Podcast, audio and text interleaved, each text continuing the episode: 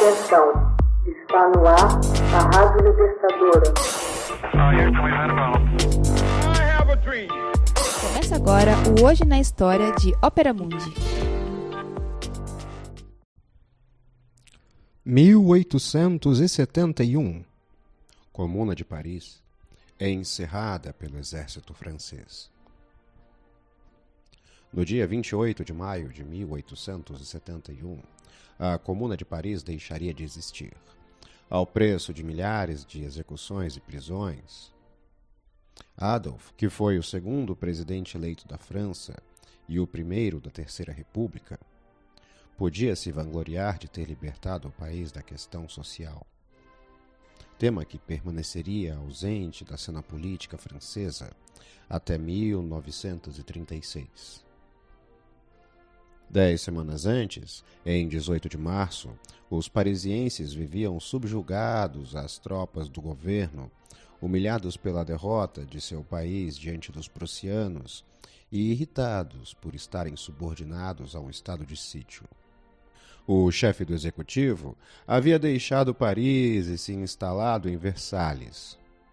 Um movimento improvisado se insurge e assume o poder na capital, dando origem à Comuna de Paris.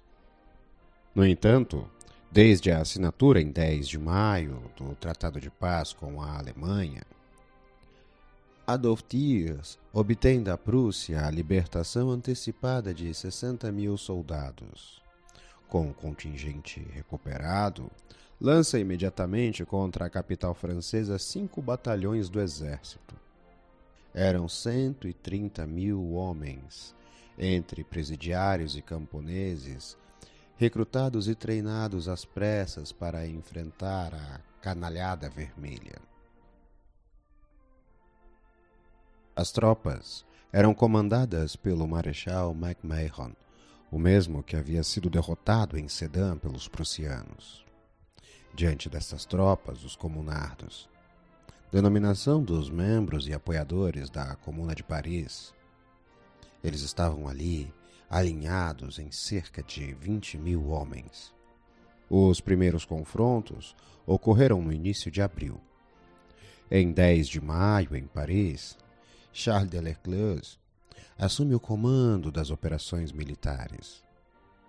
Após ter conquistado os fortes de Vanves e Is, McMahon lança um assalto decisivo em 21 de maio no bairro de Pont de Jour, em Bolonha. O presidente Adolf determina um avanço lento e prudente nas ruas de Paris. Após violentas explosões, o bairro de Belleville, a leste, foi o último a cair. Os combatentes de rua deixam quatro mil mortos. Apenas 877 membros das tropas governistas seriam mortos. Mais além, houve ainda as vítimas da repressão. Aqueles considerados suspeitos eram mortos metodicamente. Vinte comitivas militares ligadas às grandes unidades julgavam rapidamente homens e mulheres apanhados com armas nas mãos. Os réus eram fuzilados no próprio lugar. O muro dos federados no cemitério Père Lachaise conserva a lembrança de 147 combatentes que foram fuzilados nas cercanias e dos milhares de cadáveres que foram sepultados em uma vala vizinha das longas filas de prisioneiros que eram conduzidos às detenções de Versalhes, o general Marquês de Galfet destacava os homens de cabelos grisalhos e mandava fuzilá-los. Isso pela simples suspeita de que haviam participado da Revolução de Junho de 1848. Inexperientes e apavorados com as masmorras de Versalhes, os comunardos sequestram e liquidam cerca de 80 reféns. Também criaram focos de incêndio que, ao lado dos bombardeios, destruíram importantes monumentos históricos como o Palácio das Tulherias, o Palácio da Justiça, o Hotel de Ville, o Palácio Royal e o Palácio d'Orsay. Das ruínas deste último, foi construída a estação de trens que abrigou a Exposição Universal de 1900. Essas destruições iriam privar Paris de alguns florões de seu patrimônio arquitetônico. Essa cidade, que se orgulha de seu passado arquitetônico, não dispõe de monumentos que remontem para além do século XVII. A única exceção é o Palácio do Louvre, a Igreja de Notre-Dame e algumas outras do centro. O balanço final da Semana Sangrenta foi de cerca de 20 mil vítimas e 38 mil prisões. Isso tudo sem contar as penalidades jurídicas. Tribunais pronunciaram até 1877 um total de quase 50 mil julgamentos. Houve algumas condenações à morte e cerca de 10 mil deportações.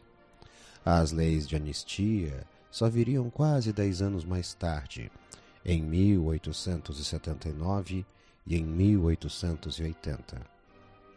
Apenas a partir deste marco, prisioneiros seriam libertados e deportados, enquanto exilados poderiam retornar ao país. Vocês, sim, sim, vocês que vão emergir das ondas em que nós perecemos, pensem. Quando falarem das nossas fraquezas, nos tempos sombrios que vocês tiveram a sorte de escapar, nós existíamos através da luta de classes, mudando mais seguidamente de países que de sapatos. Desesperados, desesperados, infelizmente, nós que queríamos preparar o caminho para a amizade, não pudemos ser nós mesmos bons amigos. Mas vocês, quando chegar um tempo em que o homem seja amigo do homem, pensem em nós com um pouco de compreensão. Bertolt Brecht Hoje na História é uma produção de Ópera Mundi, baseado nos textos de Max Altman, com revisão de Fernanda Forgerini edição de áudio de Laila Manuelle, na narração e animação, eu mesmo, José Igor. Você já fez uma assinatura solidária de Opera Mundi? Fortaleça a imprensa independente. Acesse www.operamundi.com.br/apoio. São muitas opções. Você também pode fazer um Pix usando a chave apoie.operamundi.com.br. Obrigada!